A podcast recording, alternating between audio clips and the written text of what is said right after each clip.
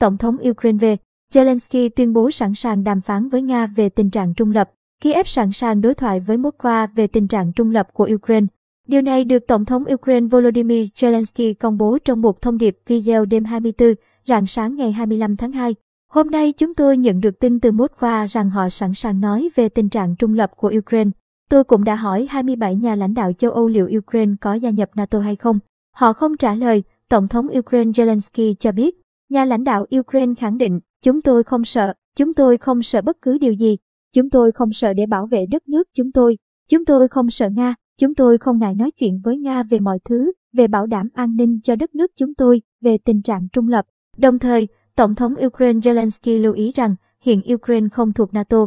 Cũng theo nhà lãnh đạo Ukraine, các nước NATO chưa sẵn sàng cung cấp bảo đảm an ninh cho Ukraine và chưa chấp nhận nước này gia nhập liên minh. Nhà lãnh đạo Ukraine cũng nhấn mạnh, cần nói về sự kết thúc cuộc chiến hiện nay.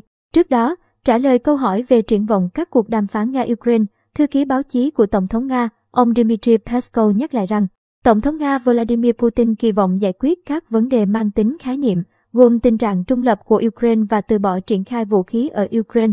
Khi được hỏi liệu Nga đã sẵn sàng đối thoại với Ukraine về chủ đề này hay chưa, ông Peskov nhấn mạnh, nếu lãnh đạo Ukraine sẵn sàng. Ngày 24 tháng 2, Tổng thống Nga V.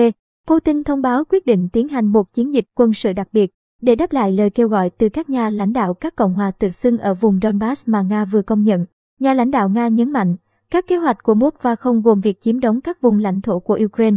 Phía Ukraine cho biết, trong ngày qua, 137 binh sĩ Ukraine đã thiệt mạng, 316 người bị thương.